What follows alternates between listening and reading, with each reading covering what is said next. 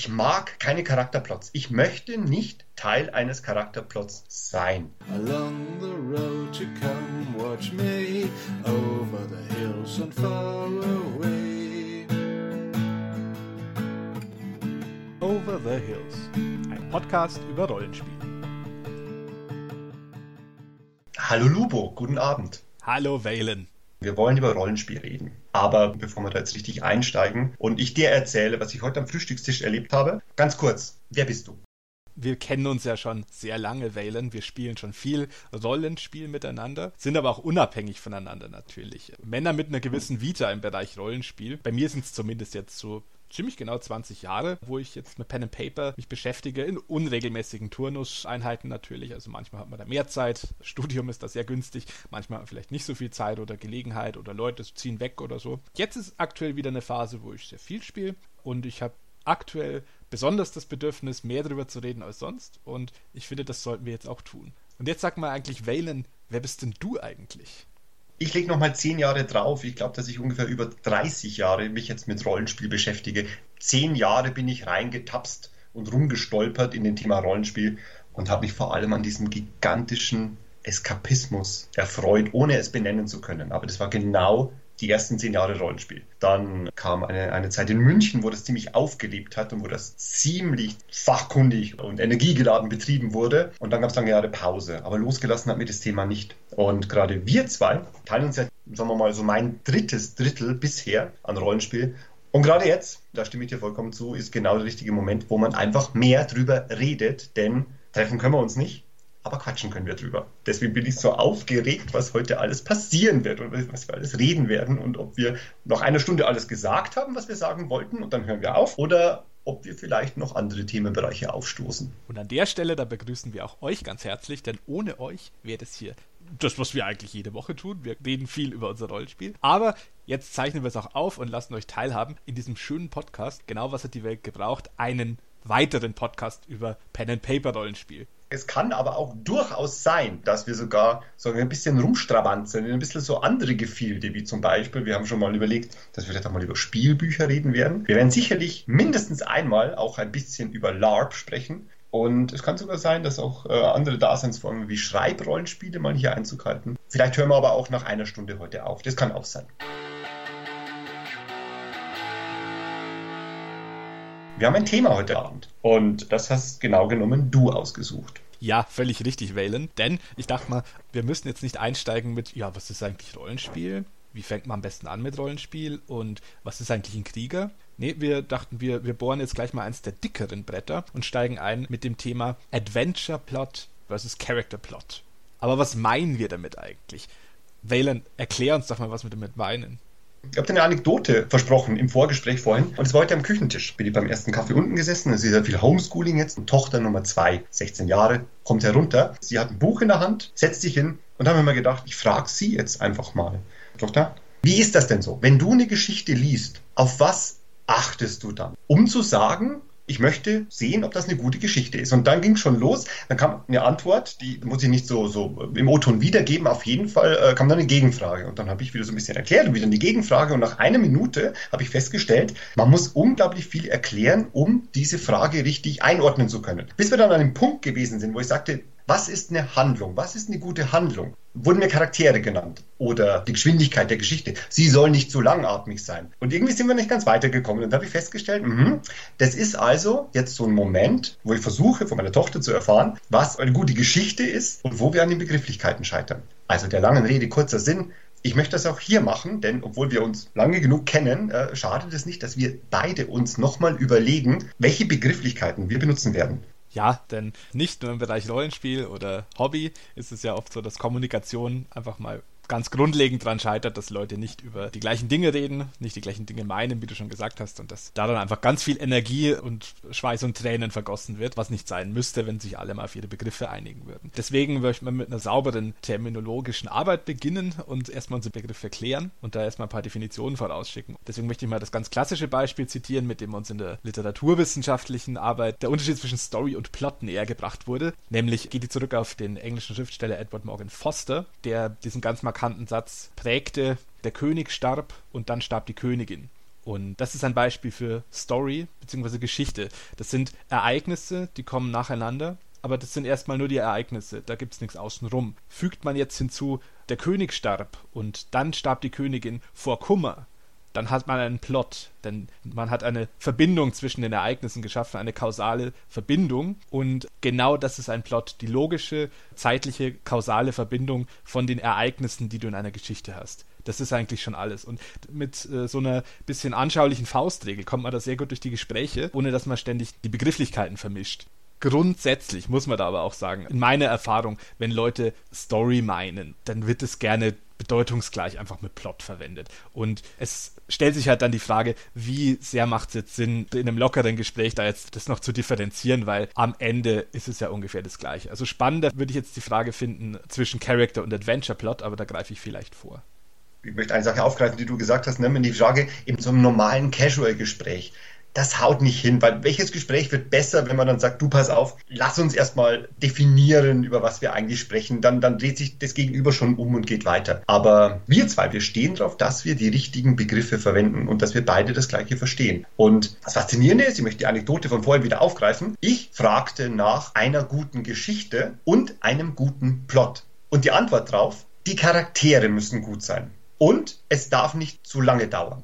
Dann sage ich, aha, siehst du mal, ne? Weil das, was du jetzt gerade definiert hast von Forster, das war ja genau das, was man zum Plot sagen muss. Da steht aber noch nichts von Charakteren und da steht auch noch nichts vom Pacing und von vielen anderen Dingen. Und deswegen gefällt mir das ziemlich gut. Ich habe Literatur nicht studiert. Ich hack natürlich immer Wikipedia ein und genau das auch, wie du vorhin gesagt hast, in den ersten Sätzen wieder gefunden. Wikipedia und Duden, die sagen, als Handlung alternative Plot wird in der Literaturtheorie, das hast du gerade bewiesen, aber auch in Filmen, Comics und Computerspielen eine Abfolge von zusammenhängenden, ursächlichen, miteinander verketteten Ereignissen oder Vorgängen bezeichnet, die das dramatische Gerüst des Rollenspielabends bilden. Und das ist der Plot. Und nur das ist der Plot. Genau auf diesen Punkt wollen wir heute genau raus. Und wir wollen ganz, ganz viele Dinge heute nicht mit da reinmischen. Das aber sehr wohl für einen gelungenen Abend und äh, für eine gelungene Geschichte und für ein tolles Erlebnis. Das ist alles ganz ursächlich. Aber heute geht es nur um den Plot. Und die Voraussetzungen dafür, Vorgänge, die zusammenhängen und miteinander verkettet sind. Denn, erinnerst du dich noch, wie du mir erzählt hast, wie der dunkle Turm ist, der Film, wo ich dich gefragt habe, wie ist er denn? Ihr habt ihn gesehen, soll ich mir den anschauen? Erinnerst du dich, was du da gesagt hast? Also ich habe ihn bestimmt nicht empfohlen, aber ich kann mich an den Wortlaut der Rezension nicht mehr erinnern. Sie wird auf keinen Fall gnädig gewesen sein. Bestimmt irgendwas damit zu tun haben, dass sie gewisse Ereignisse einfach präsent hatten, ohne dass die irgendwie sinnvoll verbunden waren. Genau, du hast es genau so gesagt. Und Kurzfassung ist, der dauert 90 Minuten und es passieren Dinge. Punkt. Das ist im Prinzip vernichtende Kritik, weil einfach, wenn Zeug passiert, das in sich drin überhaupt keine Verkettung hat, dann hast du auch keinen Plot. Über Plots wollen wir aber heute reden.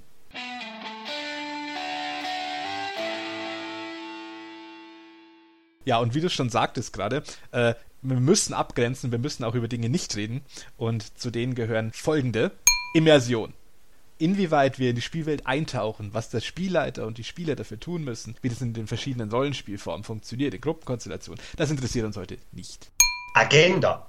Lateinisch für das zu Tuende, das, was getan werden muss. Also jedwedes Konzept, wie ein Charakter handeln wird. Auch davon sprechen wir heute nicht. Charakterhintergrund was festgelegt wurde, was in der Vergangenheit mit einem Charakter passiert ist, wo er herkommt und was seine Handlungen und Entscheidungen vielleicht beeinflusst jetzt gerade, das interessiert uns ebenfalls nicht, denn das mag fürs aktuelle Spiel interessant sein, aber in den Plot fließt es nicht ein.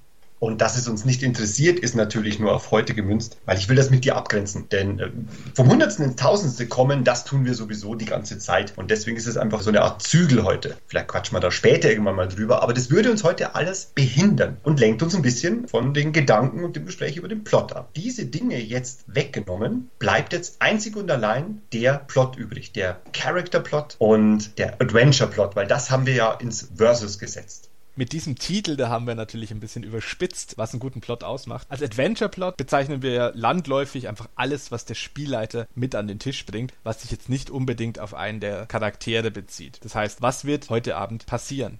Dem entgegen steht dann der Character-Plot, also alles, was die Charaktere mit an den Tisch bringen, an möglichen Handlungsfäden, an Plots, was sie zusammen mit dem Spielleiter aufgreifen und ausarbeiten.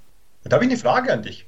Du als Spieler, Magst du gerne einen guten Charakterplot haben? Ja, weil natürlich mag ich gerne einen Charakterplot spielen und da integriert werden vom Spielleiter. Das ist natürlich ein schönes Spotlight für den Charakter, ist eine schöne Gelegenheit, den auszuspielen und vielleicht auszuleben, was man sich ausgedacht hat für ihn, was man vielleicht jetzt nicht von sich aus an den Tisch bringen würde. Die Spotlights sind ja begrenzt jeden Abend und du würdest jetzt nicht jeden Abend von dir aus irgendwas anspielen, was dein Charakter für dich definiert, aber was jetzt vielleicht einfach nicht so praktikabel ist am Tisch, wenn du jetzt das zwölfte Mal die Geschichte von deinem äh, abgeschnittenen Fuß erzählst. Genau. Aber natürlich ist es manchmal auch so, dass gemessen an der Gruppenkonstellation oder abhängig von der Gruppenkonstellation es vielleicht einfach mal auch ganz nett ist, einfach mal so mitzuspielen und sich die Plots der anderen vielleicht auch anzuschauen, wenn die gerade integriert werden. Denn der Sidekick von einem Helden zu sein, das hat ja auch seinen ganz eigenen Reiz. Aber du, Valen, du hast da, glaube ich, eine ganz andere Einstellung dazu oder ganz andere Erfahrungen gemacht. Magst du davon mal erzählen? Ja, in der Tat, denn ich mag es eigentlich gar nicht, beziehungsweise habe ich schlechte Erfahrungen. Ich glaube, ich brauche die nicht. Das schockiert mich ich, jetzt ein bisschen.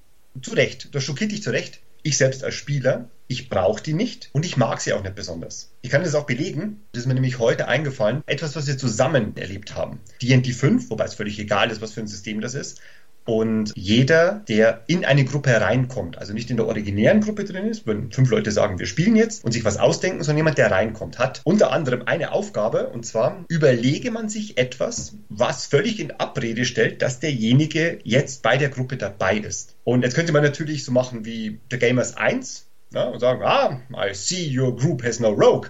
Uh, I am a rogue. So join our Noble Quest. Fertig, dann bin ich dabei und jetzt haben sie einen Rogue dabei. Ich habe einen, einen Rogue gespielt, ja, das ist der Mann aus Westtor, das ist Astorian. Und ich habe mir überlegt, mit dem Spielleiter zusammen, lass uns etwas machen, weswegen ich dabei bin. Und das eine ist der Fürst, der auch mit euch zugange war, sagte, das ist mein Mann und dem weise ich an, euch zu begleiten und euch zu helfen. Und zeitgleich haben wir aber noch ein bisschen tiefer geschürft. Und zwar ich habe einen Charakterplot. Vor einiger Zeit wurde ich in einer Nacht- und Nebelaktion von so einer Presspatrouille von einem so einem großen Magier eingecasht. Und dann hat der ihm so ein Gängelband angelegt. Das habe ich mir halt einfach ausgedacht. So Greatest Command in einem Amulett um den Hals. Und wenn dieser Zauberer sagt, spring, dann springe ich also sozusagen ein Zwangsband. Das war für mich perfekt. Durch diesen Plot kann ich einfach ein Scheißkerl sein, muss aber äh, das Ganze jetzt verstauen, weil der lässt es ja nicht zu. Ewig kompliziert, eigentlich ausgedacht, völlig unnötig, aber mir erschien es damals als coole Sache. Das hätte gar nicht angespielt werden müssen, weil das war mal schon wieder zu viel Spotlight. Wollte ich gar nicht. Ich wollte nur, dass das geklärt ist, warum ich dabei bin und warum ich keinen Ärger mache. Als es dann angespielt wurde, und da warst du ja dabei. Es war sehr verwirrend für alle. Das war sehr verwirrend für alle. War eine ziemliche Katastrophe und es hat eigentlich hin und vorne nicht funktioniert. Also kurzum, ich dachte mir, das kommt nicht. Also der würde liegen gelassen werden, der Charakterplot. Und dann kam er aber, vom Spielleiter ausgelöst. Und eigentlich war es scheiße. Das war jetzt ein bisschen lang, aber jetzt kurz als Resümee. Ich mag keine Charakterplots. Ich möchte nicht Teil eines Charakterplots sein. Das Adventure soll vor Plots nur so strotzen und ich helfe auch gerne mit, an anderen seinen Charakterplot auszuführen. Aber mich selbst möge man verschonen. Ich möchte keinen. Ja, das ist jetzt faszinierend in seiner Drastik, wie du es formuliert hast, denn das war mir so auch nicht klar, weil ich habe dir auch als Mensch kennengelernt, der wahnsinnig gerne und viel Rollen spielt und da ganz viel Überlegung reinsteckt und seine Charaktere auch dann spielt, wenn es keiner sieht, ohne dass es zu wunderlich wird und der sich auf jeden Fall ganz viel damit beschäftigt. Und da hätte ich jetzt schon gedacht, dass einer wie du, also der nutzt doch jede Chance, um da jetzt einen, einen ordentlichen Plot da unterzubringen, von seinem Charakter aus. Okay, aber, aber interessant, weil das ist ja dann völlig gegensätzlich zu dem, was ich für ein Gefühl habe zu Charakterplots, weil ich freue mich jedes Mal, wenn mein Charakter da irgendwie Teil der großen Geschichte wird und dazu beiträgt, dass es einfach für alle so ein bisschen cooler wird. Ich rede jetzt auch gar nicht von irgendwie so Side- oder Character-Missions wie in einem, in einem Computerrollenspiel, wo der Plot erstmal Pause macht und dann gehen wir jetzt erstmal die Rüstung von dem Charakter suchen, dafür mag ich dann lieber oder so, sondern wirklich so, ich werde Teil dieser Geschichte und über mich wird die jetzt weitererzählt. Das ist das Gefühl, das ich dabei haben will.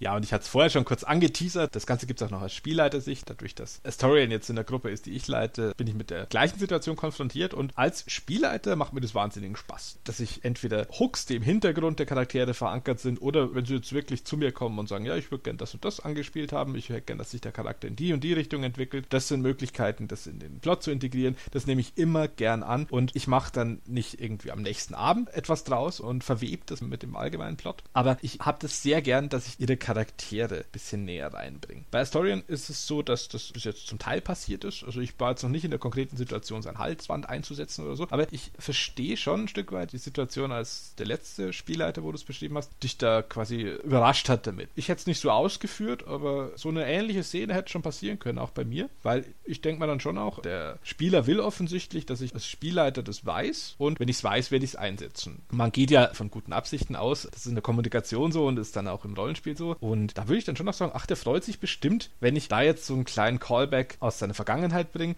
wenn ich das irgendwie noch so verbinde, dass das aktuelle Abenteuergeschehen vorangebracht wird, dadurch, dass er damit irgendwie in Verbindung steht. Das ist ja ein Füllhorn der Möglichkeiten ich höre dir zu und ich gebe dir vollkommen recht und ich frage mich eigentlich, was genau mein Problem war, weil eigentlich müsste ich doch ein total glücklicher Spieler sein, dass mein Hintergrund plötzlich zum Charakterplot wird und ich habe da nichts damit zu tun. Ich bin ja da völlig überrascht worden. Und das ist doch eigentlich großartig für den Spieler, dass er sagt, Mensch, jetzt passiert das. Ich habe das gar nicht kommen sehen. Er ist es, meine alte Nemesis. Ich weiß nicht, aber irgendwie hat es nicht geklappt in dem Moment. Vielleicht ist es ein ganz persönliches Problem, dass ich plötzlich äh, die Kontrolle verloren habe. Wer weiß, jetzt könnte man natürlich einer auf Psychologe machen. Ich glaube einfach, dass es nicht gepasst hat in der gesamten Umgebung und es war zu deutlich und hat dann nicht ganz funktioniert. Aber cool, weil es gibt ja immer die Sicht des Spielers und die Sicht des Spielleiters. Und ich als Spielleiter, ich stehe unfassbar drauf, wenn Spieler Charakterplots haben wollen, wenn sie die selbst andeuten oder dass ich ihnen einen Charakterplot einfach gebe. Und ich habe Spielern auch Charakterplots beschert, schon mal. Die, die gar nicht haben kommen sehen. Und es führt uns beides eigentlich schon mal zu einem der drei, vier Punkte bezüglich der Charakterplots. Woher kommt der Charakterplot?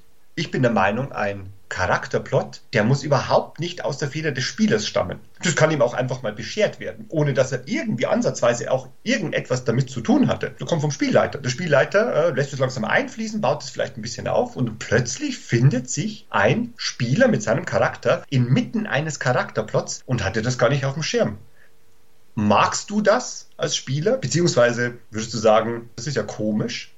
Natürlich muss ein Charakterplot nicht unbedingt vom Spieler kommen. Also das ist völlig legitim, wenn der Spielleiter sagt, ja, jetzt passiert das und das und du bist der Protagonist jetzt von diesem Side-Plot oder von diesen Nebenentwicklungen des eigentlichen Abenteuers. Oder auch von diesem bedeutungstragenden Teil des Abenteuers. Also einer muss ja vielleicht der sein, der die Nachricht überbringt, dem kranken König oder weiß der Geier dass der Spieler selber Hooks definiert und vielleicht Vorschläge macht, das ist eine Möglichkeit. Aber wie du es auch beschreibst, das kann auch einfach vom Spielleiter vorgegeben werden. Das ist für mich genauso legitim, muss auch genauso funktionieren, finde ich, weil das ist ja auf Spielerebene relativ arschig, einfach dann zu kommen und so, ja, zu sagen, nee, der Plot interessiert mich jetzt nicht, ich lasse den mal an mir abprallen oder so. Also habe ich auch so noch nicht erlebt, muss ich sagen. Bist du sicher? Bist du sicher, oh dass wir das nicht oft erleben? Oder das öftere Mal erleben? Ich kann natürlich jetzt nur sagen, wie ich das aus Spielleiter-Sicht sehe. Oder als Spieler bei anderen anderen Spielern. Wie es aber um mich bestellt ist als Spieler, der vielleicht an dem Plot einfach abprallen, weil er es einfach nicht checkt oder zu blöde ist oder gerade am Handy spielt. Das musst du uns jetzt sagen, Valen, denn auch du bist natürlich mein langjähriger Spielleiter. Jetzt buxierst du mich schon in eine Richtung, in die ich mich gar nicht aufmachen wollte. Ja, manchmal bist du am Handy, aber das spielt jetzt keine Rolle. Ich glaube, wir kennen genug Spieler, die sich dann so ins Rampenlicht gezerrt fühlen. Es gibt halt einfach Teflon-Spieler, die sagen, ja du, ich möchte überhaupt keinen Charakterplot, ich möchte einfach mitlaufen, ich möchte mein Combat machen. Da funktioniert das halt nicht. Wo man dann als Spielleiter denkt, hm, ich wollte ja eigentlich dir eine Freude machen, ich wollte dich ja antanzen, quasi so, dieses Diskothekenbild und dann landest du sozusagen an der Teflon-Schicht seiner Pfanne und in Wirklichkeit tropft es dann so ab. Das wird halt dann nicht angenommen, ne? du steuerst es so an als Spielleiter, machst es auf und dann wird es nicht angenommen.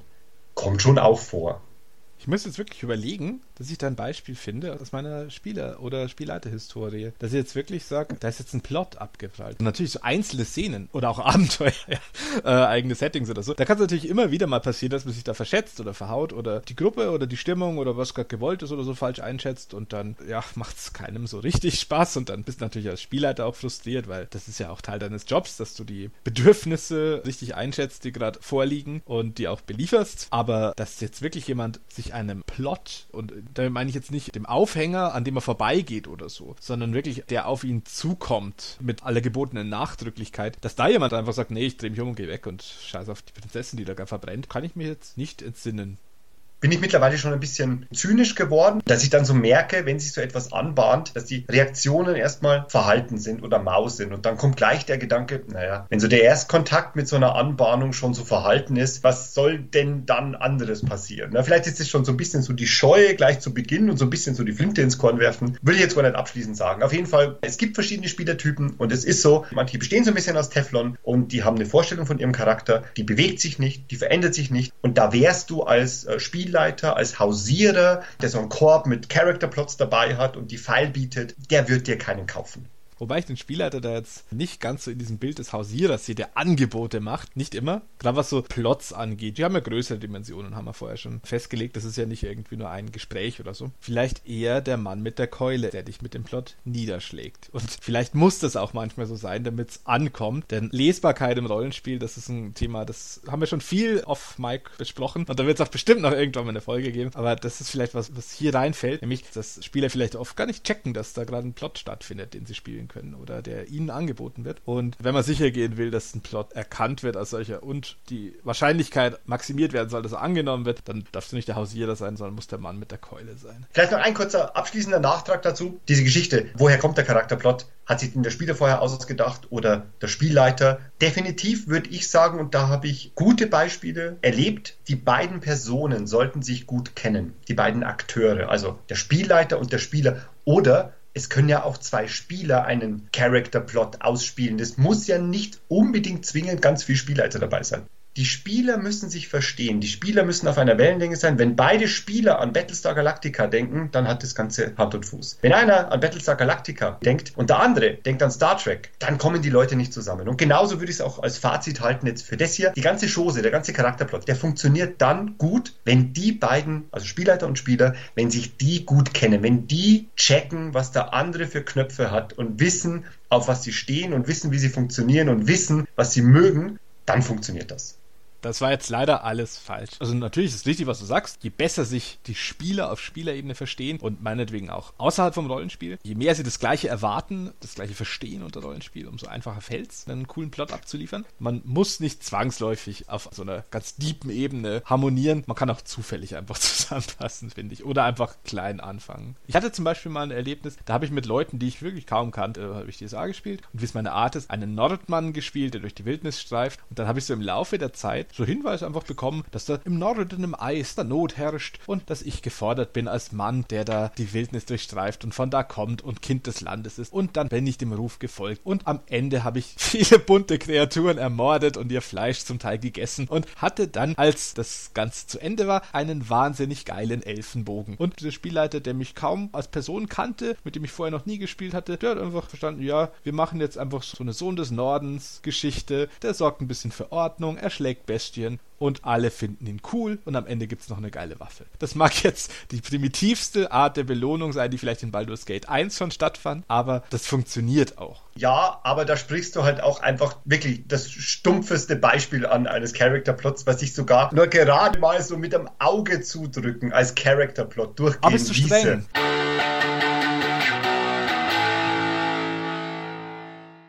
Muss der Charakterplot immer gleich zu Beginn bei der Charaktererschaffung feststehen. Was meinst du? Oh, das ist eine ganz schwere Frage, finde ich. Wir kennen das doch alle, also jeder, der jemals Rollenspiel gemacht hat, kennt es, dass er sich einen tollen Charakter überlegt, sich zehn Seiten Vorgeschichte notiert, sich Familie ausdenkt, die er hatte, Ereignisse seiner Jugend, die ihn geprägt haben, aufschreiben, was ja alles schön und gut ist. Das hilft uns dabei zu beurteilen, wie wir der Charakter handeln, wie wir da auf dies und jenes reagieren. Man nimmt sich dann genau vor, ja, das wird so und so ein Typ, dann wird er so und so reagieren auf alles und so und so werden Szenen aussehen und dann kommt Abend eins und man spielt und es ist ein ganz anderer Mensch einfach, als man gedacht hat. Das kennt doch jeder. Insofern finde ich es schwierig, mit so High-Concept-Charakteren anzufangen oder einzusteigen, beziehungsweise denen gleich so eine, einen Sack voller Plots mit auf den Weg zu geben. Es ist natürlich eine Sache, wie ich es vorher sagte, da Hooks zu verankern, also Einstiegsmöglichkeiten für den Spielleiter, da aus dem Hintergrund des Charakters irgendwas zu ziehen, um den irgendwie einzubinden. Aber natürlich gilt es einfach zu vermeiden, sich da vorher zu viel zu definieren, was man vielleicht gar nicht so haben möchte möchte. Deswegen bin ich eigentlich ein Fan davon, so einen Charakter mal so zwei, drei Abende zu spielen in der Gruppe, schauen, wie sind die Dynamiken. Stelle ich das überhaupt da, was ich will? Es kann ja genauso sein, du kommst so in die Gruppe und kommst dann vielleicht gar nicht so oft ins Spotlight, dass du überhaupt diese prominenten Charakterfeatures herzeigen kannst. Oder es kommt nicht zu Szenen, wo du das zeigst, wer du bist. Dann ist es halt irgendwie auch Quatsch zu sagen, ich will jetzt diesen, jenen und noch einen Punkt unbedingt integriert haben in den Plot, wo ich noch überhaupt nicht weiß, ob ich mit dem überhaupt glücklich werde in zwei Wochen.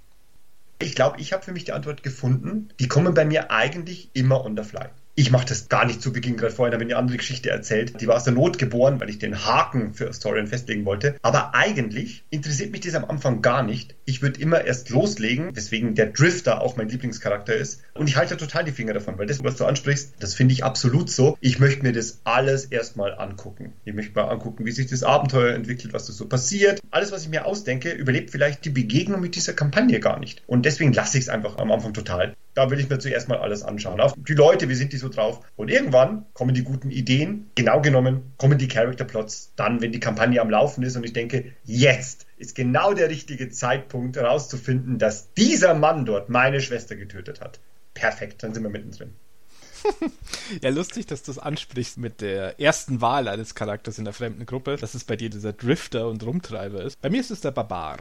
Das ist immer einer der Fremdesten der Gesellschaft und der viele Fragen stellen kann, wo es in Time Sinn macht, dass er Dinge nicht weiß, weil oft weiß ich einfach Dinge nicht. Ich lese mich einfach viel zu schlecht in Systeme und Hintergründe ein und dann kann man einfach mal der Außenseiter sein, der in die Gesellschaft kommt und sich einfach mal nicht auskennt. Insofern, wenn mal ein Drifter und ein Barbar gemeinsam unterwegs sind, dann sind das wahrscheinlich einfach sehr faule Spiele. Aber du bist mal wieder dogmatischer, als ich es gewesen wäre, dass du dir gar keine Gedanken machst. Ich habe nämlich auch schon das Gegenteil erlebt, um jetzt auch mal ein Beispiel aus meiner Vita zu bringen. Der Kleriker Baltur, der hat Schlimmes verbrochen und der musste büßen gehen. Der hat in seinem Hintergrund viel verankert, was vorgefallen ist, was ihm auferlegt wurde und so weiter. Aber auf jeden Fall war für ihn eine Sache fix, nämlich er muss büßen. Und das hat der Spielleiter auch oft schön aufgegriffen. Und das war von Anfang an ein ziemlicher High-Concept-Charakter, der halt einfach erstmal fünf Minuten reden musste, um zu erklären, wer bin ich überhaupt und was mache ich hier. Und das passt halt nicht immer. Da hast du schon recht. Oft ist es wirklich so zu sagen, ja, ich bin Roga und ich habe ein Schwert. Und das muss manchmal auch reichen. Oft ist es auch einfach der einfachere Einstieg. Ebenso wenig ist es meistens zielführend, wenn alle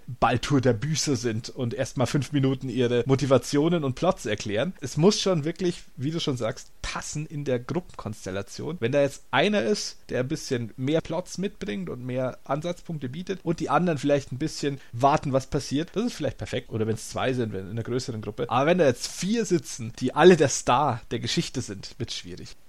Ich glaube, du sprichst ja nicht von einem Characterplot.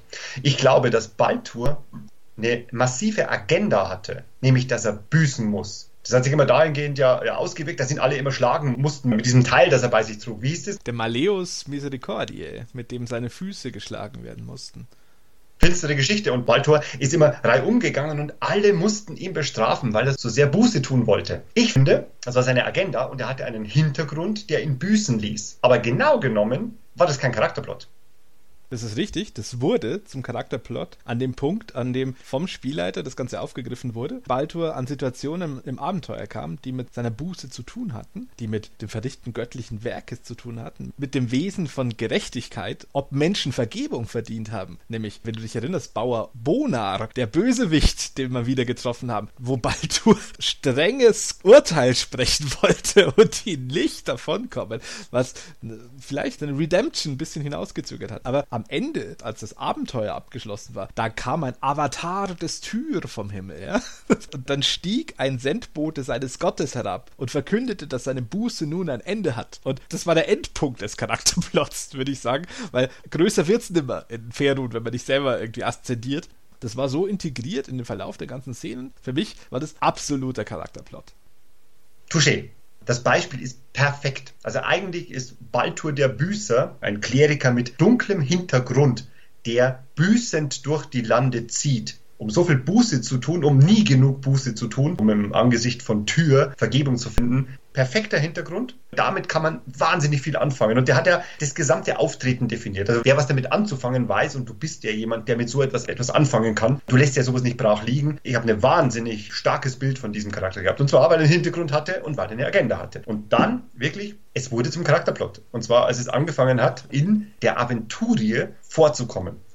Ja, ich finde auch, es muss ja gar nicht so explizit sein, dass irgendwie jetzt einer kommt und sagt, hey Baltur, ich kenne dich, ich war im Tempel von Baldur's Tor oder was weiß ich, sondern das ist ja wirklich diese Konfrontation mit dem Motiv der Buße und der Vergebung. Und ohne da jetzt zu esoterisch abzudriften, aber Situationen, in denen Baldur beurteilen muss, ob jemand Vergebung verdient hat, jemand, der selbst auf der Suche nach Vergebung ist und sich nicht überwinden kann, diese Vergebung zu erteilen. Das ist was so definierendes für diesen Charakter. Ich war so glücklich über diese Szene und wie sie dann ausgegangen ist. Die Szene, die ist doch Lohn selbst, dadurch, dass die so reich ist an Möglichkeiten, diesen Charakter darzustellen, zu entwickeln und auszuspielen und nicht nur irgendwie so Entscheidungen aufgrund von spielmechanischen Aspekten zu treffen oder so, sondern wirklich dieser Charakter entwickelt sich nun weiter oder eben nicht zum Guten oder zum Schlechten auf Basis der Entscheidungen, die ich treffe, weil er in der Welt, in der er existiert, konfrontiert wird mit Situationen, die ihn einfach definieren. Das führt sehr gut zu einem dritten Punkt, zu Character Plots. Irgendwann muss diese Buße auch mal aufgehen und das kann dir eigentlich nur der Spielleiter bieten. Wenn diese Geschichte fertig erzählt werden soll, was sie ist, dann musste der Spielleiter das aufgreifen. Denn das wäre jetzt nicht damit getan gewesen, dass ich oder ein anderer Mitspieler aus der Mitte Baldur das niemals akzeptiert. Das muss ja von was Höherem kommen, aber es hätte nie funktioniert. Die Geschichte hätte nie fertig erzählt werden können, wenn da der Geschichtenerzähler, der Spielleiter, nicht sich dessen angenommen hätte. Ich würde sagen, wir reden jetzt noch über Charakterklassen oder über bestimmte Arten von Charakteren und da müssen wir jetzt ein bisschen auch in Welten einsteigen, die vielleicht Charakterplots begünstigen, die Charakterplots eher annullieren, vielleicht auch den einen oder anderen, der ohne Charakterplot fast gar nicht aus dem Haus gehen kann. Und ich weiß auch, mit was wir anfangen. Wir fangen nämlich mit was sehr Schwierigem an, was immer gefährlich ist. Was in einer Fantasy-Welt immer ein bisschen schwierig ist, wenn jemand solch einen Charakter verkörpert. Und zwar ist es der Paladin. Der Paladin. Der Paladin. Mit der besten aller Gesinnungen, nämlich Awful Good. Ich habe noch nie einen Paladin gespielt. In 30 Jahren habe ich noch nie einen Paladin gespielt. Ich habe noch nicht mal einen White Knight gespielt. Ich habe noch nicht mal einen Knight gespielt. Du glaube ich schon. Mindestens ein Paladin kann ich mich erinnern. Magst du Paladin spielen? Der, auf den du anspielst, das ist der erste Paladin, den ich jemals gespielt habe bei D&D, auch der erste vergleichbare Charakter. Also ich habe auch nie einen Geweihten bei DSA gespielt oder was ähnliches. Das hatte auch einen Grund, nämlich die Klasse wirkt für mich sowohl vom Lesen der Beschreibung, jetzt speziell in diesem D&D-Setting. Wir nehmen Paladin jetzt mal stellvertretend für jeden religiös motivierten Charakter, der sich als Personifizierung des Guten sieht und stets die moralische Überlegenheit gesichert auf seiner Seite hat. Also der Einfachheit halber nennen wir ihn jetzt Paladin. Aber wie gesagt, das kann in anderen Settings genauso passieren, speziell Fantasy-Settings. Schon wie sie beschrieben ist, diese Klasse ist oft problematisch, nämlich der D&D-Paladin. Bei dem ist in der Fluff-Beschreibung, das geht ja noch, ist natürlich schon hinterlegt, dass er ein, ein, heiliger Mann ist, der das Recht auf seiner Seite hat und Vertreter seiner Götter ist. Aber auch über die Regelmechanik ist er bei D&D der Paladin schon definiert als jemand, der nur gewisse Spielinhalte zulassen kann. Und das ist ja das Problematische daran. Er kann nicht nur selber manche Sachen nicht tun, sondern er muss aktiv andere Leute daran hindern er bestimmt den moralischen Kompass und damit auch die konkreten Handlungen der Gruppe. Und das ist so dieses Awful Good Meme, das sich da so etabliert hat. Da ist der Sprung von Lawful zu Awful nicht weit, weil das macht ja keinen Spaß, wenn du keine darauf ausgelegte Gruppe hast, die jetzt sagt, wir sind da ähnlich drauf oder das ist unser Anführer, natürlich gehorchen wir dem oder so. Oder wir, sind auch Diener Ilmaters und natürlich halten wir seine Gebote ein. Du kannst dann halt nicht sagen, ja Leute, macht euch mal jeder einen Charakter und wir spielen ein cooles Abenteuer und dann kommt einer mit dem Schurken, dem Nekromanten und dann dem Paladin daher. Das Problem sind nicht der Schurke und der Nekromant in der Gruppe. Weil bei denen nirgendwo steht, die müssen jetzt Böses tun und Gutes verhindern. Und das ist halt der Paladin. Und um jetzt mal den weitschweifigen Bogen zu beenden, das ist so die Krux, die halt für mich da immer so abschreckend gewirkt hat. Wenn das einen gewissen Spielertyp trifft, der da vielleicht nicht besonders reflektiert damit umgeht, sondern das so beide Book nimmt und auf Gruppenverträglichkeit vielleicht sich gar nicht so Gedanken verschwendet, sondern es einfach so durchzieht, dem macht keinen Spaß. Da kann ich jetzt einfach pauschal sagen, das wird keinen Spaß machen, mit dem zu spielen. Der Spielleiter wird keine Freude haben an der Gruppe, von denen drei angepisst immer die Augen verdrehen, wenn der Paladin irgendwas sagt oder macht, weil er immer per Definition seinen Kurs durchziehen muss. Und wenn das der falsche Spieler dann auch noch erwischt, der sich da eine Freude draus macht, ohne da jetzt zu psychologisieren, der da jetzt gern Macht ausübt, weil das hat er ja definitiv als Paladin. Er muss es ja auch tun. Also da kannst du den Spielabend abbrechen. Und so jemand wollte ich nicht Gefahr laufen zu werden, indem ich jetzt anfange, an Paladin zu spielen und allen auf den Sack zu gehen. So, das waren meine Vorbehalte zum Paladin. Kurz zum Spiel des Paladins selbst. Das macht mir eigentlich schon Spaß. Ich muss also sagen, es ist ein sehr gemäßigter Charakter. Einfach weil er funktionieren muss mit anderen, die nicht auf ihn äh, hundertprozentig abgestimmt sind. Aber für mich funktioniert das ganz gut. Man müsste die anderen Spieler fragen, was die dazu sehen. Da habe ich schon anderes Feedback gehört, dass er vielleicht immer noch zu dogmatisch ist in seinen Ansichten. Für meine Begriffe im Sinne der Stimmigkeit der Welt und der Verträglichkeit innerhalb der Gruppe, dass alle einen coolen Abenteuerabend haben, muss man Paladin einfach zurückhaltend spielen. Und dann solltest du nicht oder zumindest nicht dauerhaft der Typ sein, der allen sagt, was sie tun sollen oder was sie lassen müssen, sondern vielleicht wirklich so eine Vorbild- oder Lehrerfigur sein. Gar nicht preachy oder der jetzt dem sagt, was zu tun ist, sondern der mit Beispiel vorangeht und ja, ein Vorbild ist, an dem man sich orientieren kann. Da ist jetzt nahezu alles leider wahr nicht leider, weil du recht hast, sondern leider, weil das trifft einen Punkt. Das trifft einfach den Punkt, warum der Paladin eine richtig beschissene Klasse ist. Ich spiele deswegen keinen Paladin und spielte bisher noch keinen, weil ich auch keine Charakterplots mag. Und deswegen will ich auch keinen Paladin spielen. Ich habe immer wieder so ein bisschen im Kopf, einen Paladin zu spielen, aber das war nie so stark, dass ich das dann wirklich wollte. Und zwar genau aus all den Gründen, die du eben sagst. Warum viele Paladine gespielt werden und es nicht allzu schlimm ist, ist, weil sie einfach eine Character Class spielen, aber nicht einen Paladin. Der Paladin, um unsere Begrifflichkeiten zu verwenden, empfinde ich so als, der kommt mit so viel Agenda. Hintergrund lassen wir mal völlig außen vor. Der Paladin, der braucht keinen Hintergrund. Das ist Robocop. Das ist einfach jemand, der so viel Agenda mitbringt, dass die Agenda sogar schon zum Charakterplot wird. Und wenn du am Paladin richtig spielen würdest, dann würde der anfangen, das Abenteuer zu bestimmen. Und genau das habe ich mal gemacht. Ich habe mal im alten 3.5 D&D gespielt. Da war unter anderem The Bro mit dabei. Und der Bro hat den Gabriel gespielt in Kalamar. Das ist so eine Welt, die so ein bisschen auch mit Warhammer so ein bisschen liebäugelt vom Setting her. Und der hat einen Paladin gespielt. Und wir haben lange Kalamar gespielt. Und eigentlich haben wir, das passt natürlich zum Bro, weil der Bro ist ein sehr markanter Mensch, der auch viel Spotlight braucht und viel Spotlight sich holt. Und der hat einen Paladin gespielt. Und wir haben eigentlich sein Abenteuer gespielt. Das hat gepasst, weil seine beiden Mitspieler sehr komplementäre Spieler waren. Aber wir hätten nicht anders spielen können. Er hat einfach den Paladin gespielt und er hat ihn richtig gespielt und er hat nicht aufgehört, einen Paladin zu spielen. Für mich als Spielleiter völlig in Ordnung. Für die beiden komplementären Charaktere wohl auch in Ordnung. Zumindest gab es so keine Vibes. Das Faszinierende war, der hat gleichzeitig mit einem sehr krassen Spielertyp angefangen, der einen chaotisch bösen Halborg-Barbaren gespielt hat. Das war der Plot. Ich habe keinen Plot machen müssen. Die beiden haben Plot genug gebracht. Die beiden und wie sie die Welt sehen, das hat ausgereicht für zig Spieleabende, weil er sein Paladin gespielt hat und weil er das einfach nicht in Ruhe lassen konnte, wie du eben beschrieben hast, dass man sagt, naja, ich muss ja dann wohl ein bisschen gemäßigter werden. Fazit des Ganzen, ein richtig gespielter Paladin, das ist nichts anderes als ein Character-Plot, der alles definiert. Sonst spielst du am Paladin einfach nicht richtig genug. Ein Paladin müsste weggehen. Oder der müsste anfangen, Leute abzustrafen. Der kann nicht anders der ist rechtschaffen gut, der ist lawful gut. Es ist eigentlich eine Katastrophenklasse. Sie funktioniert nur deswegen, weil viele einfach den Paladin nicht spielen und dann kann er ruhig auch mitlaufen, weil wenn ihm alles wurscht ist und wenn er so gemäßigt ist, dass er sowieso kein Paladin ist, dann ist auch egal. Dann kann man ihn sehr schön mitführen. Ja, es ist ein Typ, der kämpfen und zaubern kann. Ich weiß nicht, was das Problem ist. Aber ein Paladin ist was anderes. Und ich würde auch einen richtig gespielten Paladin tunlichst abraten. Das will niemand sehen.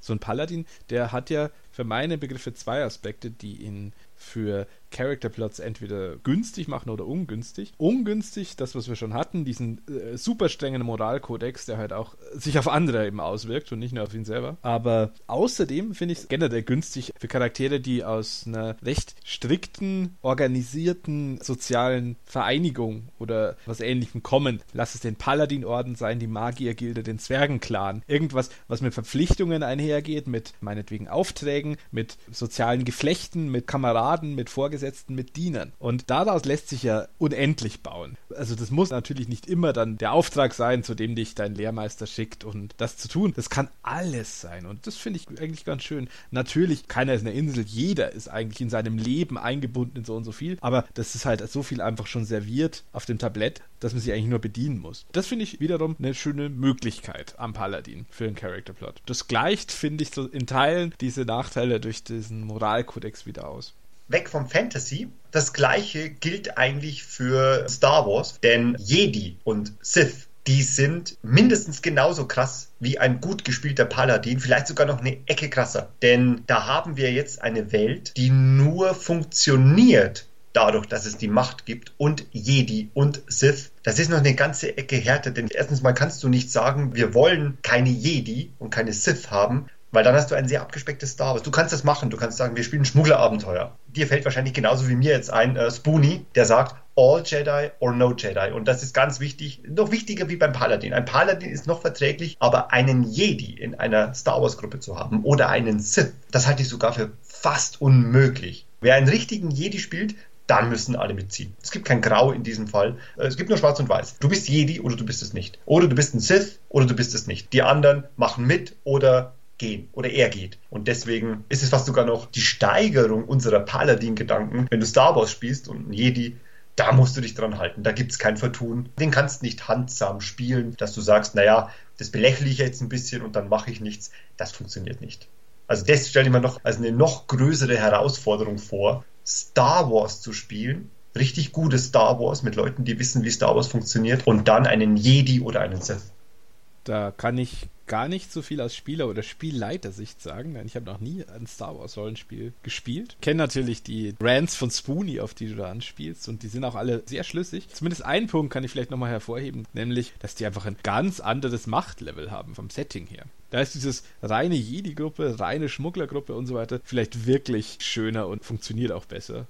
Oder dann ist man doch ganz zufrieden, dass man äh, eine Fantasy-Runde hat, wo einer am Paladin spielt und sagt, Gott sei Dank kein Jedi. Wir hatten es ja vorher schon, was dein bevorzugter Einstiegscharakter in der neuen Runde ist. Der Drifter, der Streuner, der Heimatlose, der ist ja sowohl anzusiedeln im Fantasy als auch im Sci-Fi oder in allen an anderen denkbaren Settings. Der ist ja auch ein sehr dankbarer Charakter für Integration in Gruppen und ich denke auch für Character Plots. Also für mein Dafürhalten bringt so ein Streuner, so ein Herumtreiber eigentlich immer was mit. Er ist sehr frei in dem, was er als Vorgeschichte haben kann, was er für Verbindungen hat oder, oder was ihn treibt und was er will. Dementsprechend glaube ich, dass der Character Plots ein sehr dankbares Thema sind. Wie ist es denn bei dir? Das ist ja, wie gesagt, eine Leib- und Magenklasse und du würdest gerne einfach selber ein Drifter sein den ganzen Tag.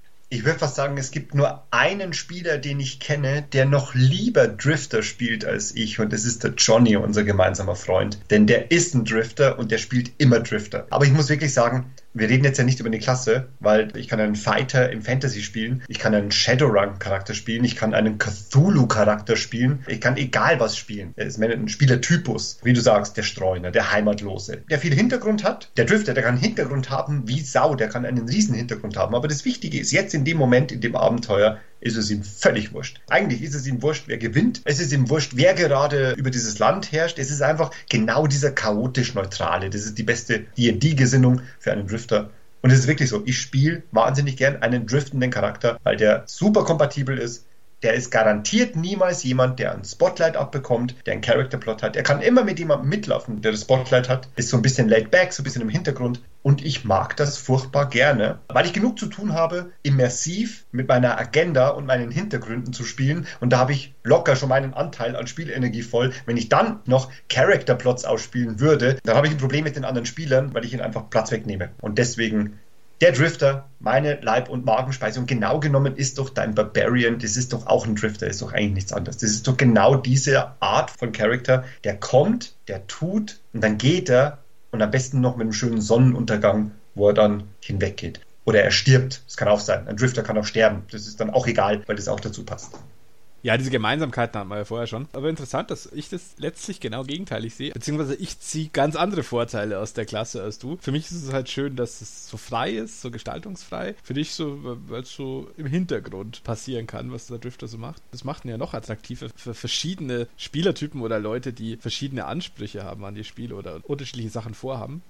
Ja, ansonsten gibt es auch noch ganz viele andere Klassenhintergründe, die vielleicht schon eingebaut und Aufhänger für den Plot dabei haben. Die wollen wir jetzt nicht näher im Detail beleuchten. Vielleicht in einer separaten Folge dazu. Wichtig für uns nur, es gibt Charakterklassen oder Typen von Charakteren, sagen wir so, die sich mehr oder weniger eignen, um einen eigenen Charakterplot mitzubringen oder den drauf zu bekommen.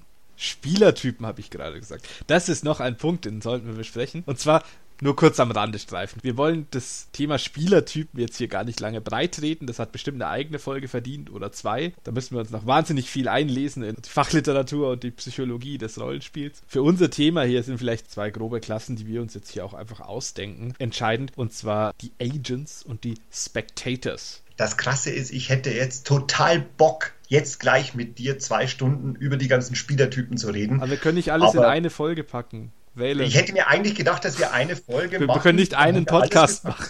Also ich sagte, wir machen einen Podcast, meine ich einen mit vielen Folgen.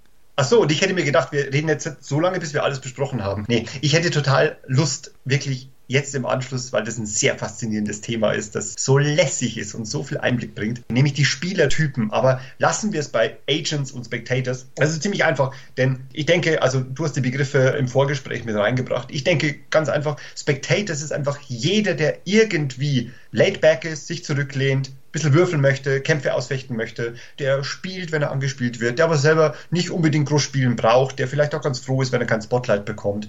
Solcherlei Spieler grundsätzlich mal. Und dann gibt es die Agents. Und die Agents sind die, die wollen genau das Gegenteil. Die wollen plotten, die wollen Rätsel lösen, die wollen XP, die wollen Kämpfe, die wollen vielleicht auch mehr XP bekommen, die wollen die Items das sind die Pusher. Ne? Das sind die Spieler, die einfach energiegeladen sind. Also auch wenn ich sage, ich mache keine Character Plots, ich bin definitiv kein Spectator. Ich bin sogar so wenig Spectator, dass mich der Spielleiter zügeln muss, wenn ich das Erzählen anfange, damit ich ihm nicht sein Zeug wegerzähle. Deswegen definitiv zähle ich mich zu den Agents. Und wenn ich Character Plots mögen würde, würde ich definitiv das begünstigen. Tue ich aber nicht. Du bist auch ein Agent, oder? Kann ich jetzt gar nicht so pauschal sagen in meinem tollen Klassifizierungssystem, wo es nur zwei Pole gibt. Was? Du bist definitiv ein Agent. Das verweigere ich so pauschal. Einfach weil das oft tagesformabhängig ist und zwar nicht nur von meiner, sondern vor allem von der der Gruppe. Denn wenn die anderen in der Gruppe Bock haben zu spielen und, und, und Szenen zu pushen und diese Plots einzubringen, dann bin ich der Erste, der sich da zurücklehnt und auch gern zuschaut. Ich habe so einen Spaß dran, anderen beim Rollenspielen auch zuzusehen. Natürlich nicht die ganze Zeit, aber einfach mal Zeuge und Begleiter von Szenen zu sein. Und auch wenn ich gerne meine eigenen Plots dann spiele und meine eigenen Szenen habe und, und Spotlights nehme, ist natürlich auch so, es gibt nur begrenzt viele am Abend begrenzt viele Spotlights. Und mehr als mein prozentuales Anteil dazu nehmen, da, da habe ich immer ein schlechtes Gefühl und dann halte ich mich da auch lieber mal zurück und, und, und bleib Spectator. Und wenn das die Dynamik des Abends so mit sich bringt, keine Ahnung, wenn du in eine neue Gruppe kommst oder sowas, das kann ja auch ganz unterschiedlich sein, wie die Leute da miteinander grooven. Da kann es auch sein, dass ich den Abend nur Spectate und damit trotzdem glücklich bin. Und deswegen wäre ich da jetzt bei mir grundsätzlich vorsichtig damit, mich selber so als 100% Agent einzukategorisieren. Ich würde mich als halb-halb bezeichnen. Das klingt für mich nach lauwarmem Gewäsch. Aber ich verstehe natürlich deinen Punkt. Wir haben halt auch mal Rollen gespielt, da wo die Tage einfach endlos lang waren und wofür alles Energie da ist. Und jetzt sitzen halt müde alte Männer am Rollenspieltisch, die leider davor auch viel zu schwer essen. Und dann ist natürlich die Neigung, Spectator zu sein, sehr groß, weil man natürlich ein bisschen gemütlich wird und sich dann zurücklehnt und dann schaut, was passiert. Ich mag das überhaupt nicht. Deswegen, wenn ich mich an den Rollenspieltisch setze, dann bin ich hungrig, dann bin ich wach, aufgeregt, dann bin ich energiegeladen. Ich möchte Neipowern. Wenn es um 8 Uhr losgeht oder um halb neun bis um 12, dann muss das fetzen. Da muss das richtig fetzen, weil sonst können wir auch eine Runde Board gamen. Das ist für mich so der eigene Appell, warum ich unbedingt Agent sein möchte. Also ich bin es halt auch, weil wenn mir das nicht gefällt, was ich sehe, dann switche ich sofort um auf Agent und sage, hey, ich muss jetzt mit irgendwem irgendwie intern Spielen anfangen, weil diese zehnminütige Metadiskussion über irgendwelche Einkaufslisten oder was dann passiert, also wenn mir das nicht gefällt, dann ist Schluss mit Spectation. Dann wird Agency betrieben. Ich warte nur noch auf die höfliche Ausladung dann, die ich in so einem Zwiegespräch bekomme, wo mir dann Leute sagen, du, ich glaube und so weiter. Aber ist bisher noch nicht passiert. Du wirst einfach aus der WhatsApp-Gruppe ausgeschlossen. Fertig. Ja, wir haben jetzt gehört, Valen ist der Rollenspiel-Übermensch. Deswegen muss auch keiner, der jetzt zuhört, traurig sein, wenn er diesen hohen Ansprüchen nicht so nachkommen kann. Ich bin's auch nicht. Aber um den Bogen zu unserem Thema gerade nochmal zu kriegen, die Spielertypen, beziehungsweise unsere beiden, der Agent und der Spectator, die sind ja schon jeder auf seine Art erforderlich für einen gelingenden Spieleabend, sofern Charakterplots stattfinden sollen. Denn ohne einen, der agiert, ohne einen Agent, der das Ganze trägt, der da Bock hat zu spielen, findet es nicht statt, weil wenn das keiner annimmt, äh, hatten wir ja vorher die ganze Diskussion. Dann versickert das alles, prallt ab und äh, so eine awkwarde Szene bleibt zurück und dann geht der Plot weiter. Aber natürlich ist halt auch das Gegenteil ein Problem, wenn eine Runde sich jetzt aus Agents oder einem Übermaß an Agents zusammensetzt, die vielleicht nicht ab und zu mal zurückstecken können, was den Spotlight-Hunger angeht, dann wird es auch schnell problematisch, einfach aus, aus Zeitgründen oder aus Kapazitätsgründen. Und deswegen ist das wie so oft die, die langweilige Wischiwaschi-Antwort, dass da so eine gesunde Mischung aus beidem wichtig ist und ein Character-Plot verfolgendes Spiel nur möglich ist, wenn man beides in der Gruppe hat.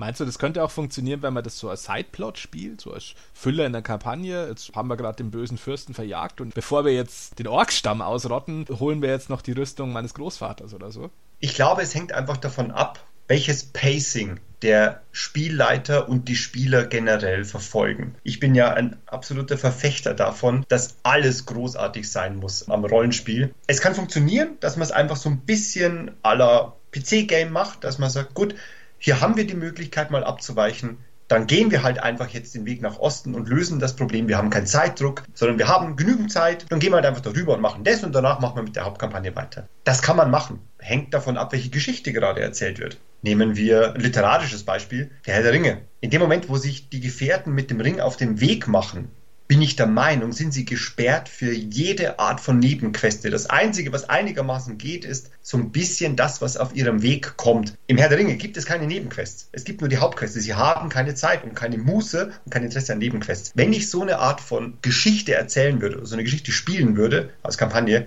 nein. Da würde ich sagen, keine Ausreißer. Wir haben keine Zeit, um irgendwelche Rüstungen zu suchen.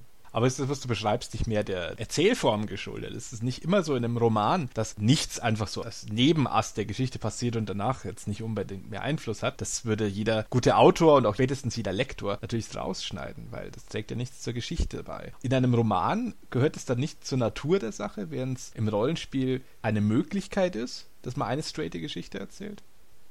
Ich glaube, dass wir das nie erreichen werden können, dass wir im Rollenspiel kaum hinbekommen. Aber ich gebe da zu bedenken, dass es viel an der Gruppenkonstellation liegt und an der Art und Weise, wie die Leute, mit denen du am Tisch sitzt, das Ganze machen wollen. Denn ich weiß, wir haben eine Konstellation, die sehr stark geschichtenerzählend ist. Wir haben in Deadlands eine Konstellation gefunden, wo alle nur eine großartige Geschichte erzählen wollen und dafür Gaming-Aspekte völlig beiseite lassen. Da würde nur Zeug passieren, was auch in einem Film passieren würde. Da würden nur Dinge gemacht werden, die in Geschichten passieren. Was anderes würden die Beteiligten dann nicht ins Feld führen. Wir haben andere Konstellationen, das ist mehr Gamey-Key. Da ist es nicht so wichtig. Deswegen, ja, das hat absolut etwas mit dem Erzählpacing zu tun. Also wie erzählen wir die Geschichte einander, miteinander je besser wir im Geschichtenerzählen sind zusammen, also Spielleiter und Spieler, desto weniger plump kannst du mal so eine Nebenqueste dranbringen, weil das würden wir gar nicht uns erlauben. Das müssen wir einweben, sonst sind wir sauer, weil die Geschichte unterbrochen wird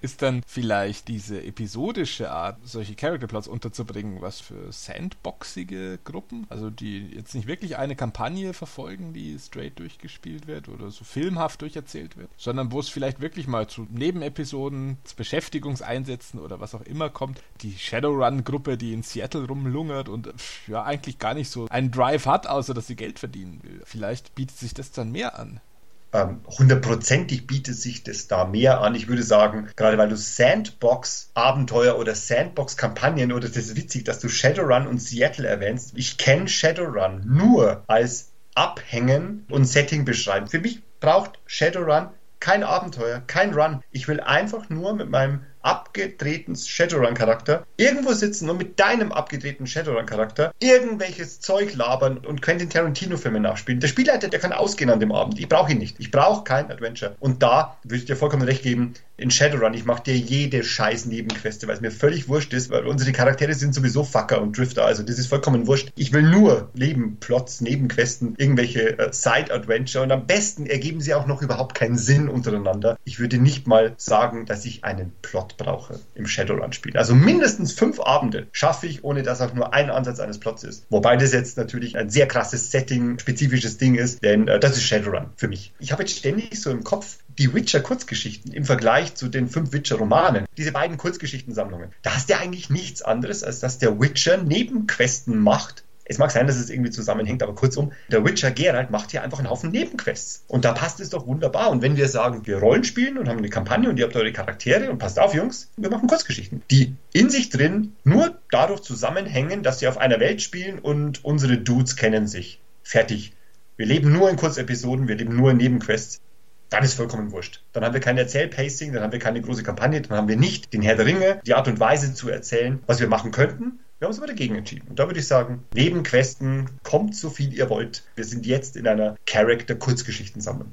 Ja, aber das ist vielleicht eine wirklich ganz gute Analogie. Also abgesehen davon, dass natürlich das zyklische Erzählen, wie du schon angesprochen hast, weit zurückgeht in der Menschheitsgeschichte und lose verbundene Geschichten einzelner Helden schon im Chanson du Geste und im höfischen Roman und noch weiter zurück große Popularität fanden und Chrétien de Troyes und so weiter ihre Passivals natürlich immer auf Abenteuer und Aventüren schickten, die nicht unbedingt jetzt durch einen Plot verbunden waren. Was mich zum nächsten Punkt bringt, beziehungsweise zur Konklusion, nämlich diese Kurzgeschichten versus Roman-Analogie, die ist ja schon zutreffend auf eine Art. Nämlich, dass diese Kurzgeschichten, in denen der Witcher von A nach B kommt und irgendwas tötet und vielleicht nimmt das Bezug auf was, was schon vorher war oder was später passiert oder irgendwie hängt es lose zusammen. Das ist ja eine Sidequest-Sammlung oder alles Character-Plots des Witchers, sagen wir so. Und da ist noch kein großes Adventure dahinter. Das passiert dann in den vier, in den fünf Romanen in denen dann wirklich quasi Plot stattfindet, wo die Story-Ereignisse verbunden werden zu einem Plot, zur logischen Abfolge, die meines Erachtens erzählerisch schwächer ist als die Kurzgeschichten, aber das ist jetzt ein völlig anderes Fass, das machen wir ein andermal auf.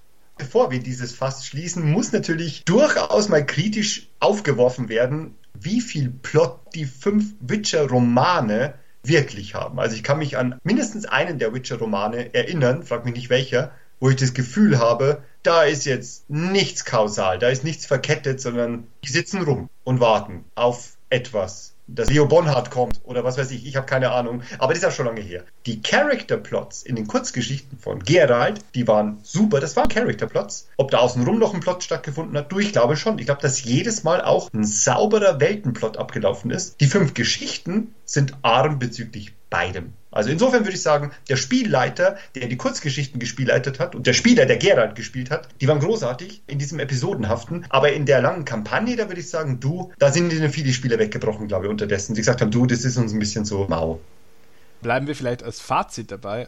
Es ist nicht unbedingt diese feste Integration von Adventure Plot und Character Plot nötig, sondern äh, es hängt ab von der Abenteuerform, die man nutzt, ob man die fixe Kampagne, die straighte Erzählung spielt oder halt dieses lose Sandboxy Setting oder auch in welche Welt man spielt. Also wie du schon sagtest, äh, Shadowrun Seattle ist einfach was ganz anderes als Tobrien während dem Vorbereitfeldzug oder so. Und dementsprechend ist das separate Ausspielen von Character Plot vielleicht die bessere Art als über einen Hauptplot, der sowieso eher so am Rande stattfindet. Wenn wir mal die Skyrim-Analogie nehmen, ist ja die Hauptquest immer das Uninteressanteste. Und so ähnlich ist es ja oft mit so Hauptplots in Sandboxy-Settings, auch beim Pen-and-Paper-Rollenspiel. Also warum nicht einen viel spannenderen Sideplot für mich selber ausspielen?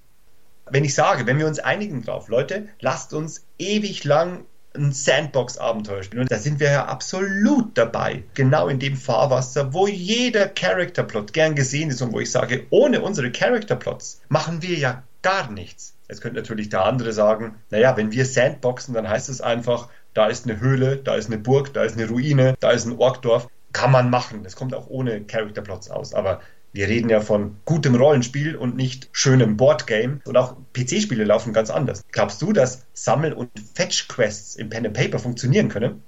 Diverse offizielle DSA-Publikationen scheinen das zu glauben. Aber ich persönlich finde es gar nicht mal so abwegig. Also jetzt nicht töte fünf Wildschweine und bring ihre Häute zu mir, dann bekommst du einen Bogen der höheren Klasse. Aber Fetch-Quests machen wir doch gefühlt ständig, oder? Also ich habe jetzt kein Beispiel parat, aber ich finde jetzt nicht, dass so die Jagd nach so einem MacGuffin-Gegenstand oder etwas abzuholen irgendwo, das ist jetzt nicht völlig fremd dem Pen and Paper, finde ich. Ressourcen sammeln natürlich nicht, es sei denn, der Autor versteigt sich da jetzt in irgendeine Art von Minispiel oder Wirtschaftssimulation, die er einbauen will oder sowas. Aber ich finde jetzt in einem dezidierten Sandbox-Setting, wo auch vielleicht meinetwegen sowas dabei ist, unsere Festung in den Grenzlanden, wir müssen die auch am Leben halten, deswegen müssen wir auch Olivenöl ran schaffen, damit die Bauern glücklich sind mit ihrem Brot.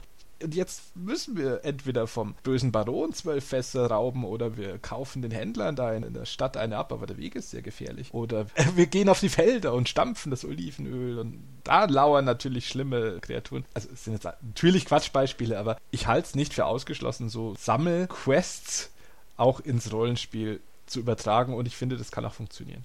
Nein, bitte, lass mich niemals Olivenölfässer organisieren, bitte. Bleiben wir beim Fazit. Character Plots sind in Sandbox-Umgebungen natürlich super cool, weil da ist Platz dafür. Wir haben jetzt schon öfter mal so DSA erwähnt. Denk mal an diese alten DSA-Kaufabenteuer. Da hat doch kein Charakterplot einen Platz. um den Bogen noch zu kriegen, warum ich es vorher so suffisant angeteasert habe. Ich erinnere mich an so eine DSA 4-Kampagne, das ist jetzt noch nicht so alt, wo es innerhalb des ersten Abenteuers darum ging, gewisse Summen an Ressource X, Y, Z und Alpha zu sammeln. Und ich glaube, was Faderes kaputteres als dieses Ressourcensammelsystem, das sich der Autor da ausgedacht hat, das ist unmöglich sich auszudenken, weil das eher lassen wird. Also, zu Metaspielen und Aufgaben und Rätseln im Rollenspiel, da wird es bestimmt noch eine eigene Folge geben. Faszinierend ist ja, dass man ohne Probleme, wenn man an einer Konsole sitzt oder wenn man am PC sitzt und sich eines dieser Open World Rollenspiele sich dessen widmet, dass man ohne Probleme bereit ist, 20 von 20 Steckrüben zu sammeln und 14 von 14 Jadesteinen und 8 Pilze des Verderbens und so weiter und so weiter und so weiter. Das ist faszinierend, weil da nimmt man sich dessen, also vielleicht ignorieren das manche, aber, aber wir lassen uns das ja unfassbar vorservieren in dieser Open-World-Schiene. Aber wie gesagt, Pen and Paper, da geht es um was anderes. Deswegen bin ich auch nicht so ein Fan von Sandbox-Abenteuern, wenn sie ausarten in wir machen alles Mögliche. Sandbox ja, aber wenn ich mit dir und den anderen eine Sandbox spiele, dann will ich, dass es nur um eure Character Plots geht. Das ist unsere Sandbox. Dann will ich deinen Character Plot und den vom Bro und den vom D-Man und den vom Johnny und nur um diese Character Plots geht's und um nichts anderes und da bauen wir unseren Turm drauf. Das ist für mich ein Sandbox-Abenteuer. Alles andere, nee, ja, und einmal mehr bist du ein Tyrann, der ins Dogma verfällt, während du deine Lehren predigst. Also ich, ich, ich sehe es schon so ähnlich wie du. Für mich jetzt als Geschmacksurteil. Und ich äh, würde ebenso wenig gern der Teil von so einer Gruppe sein, die jetzt, wie von mir beschrieben, Olivenölfässer sammelt. Aber ich sehe schon das mögliche Appeal, dass das vielleicht hat, so ein Ressourcenmanagement-Spiel, wenn es denn funktioniert. Oder so ein Keep-Management, dass da Leute haben können, die das vielleicht gern spielen und dann auch gern so eine separate Buchhaltung führen für ihre Einkommen und wie sie ihre Leibeigenen noch besteuern steuern können und weiß der Geier. Das ist vielleicht Special Interest. Meins ist es nicht. Aber ich glaube, das kann schon auch gut gehen. Aber jetzt sind wir so weit weg vom Character Plot, wie es nur geht, glaube ich. Das war so schön persönlich, dass ich es genauso stehen lassen möchte als Schlussfazit. Ist es erschöpfend behandelt worden? Nein, das ist es nie.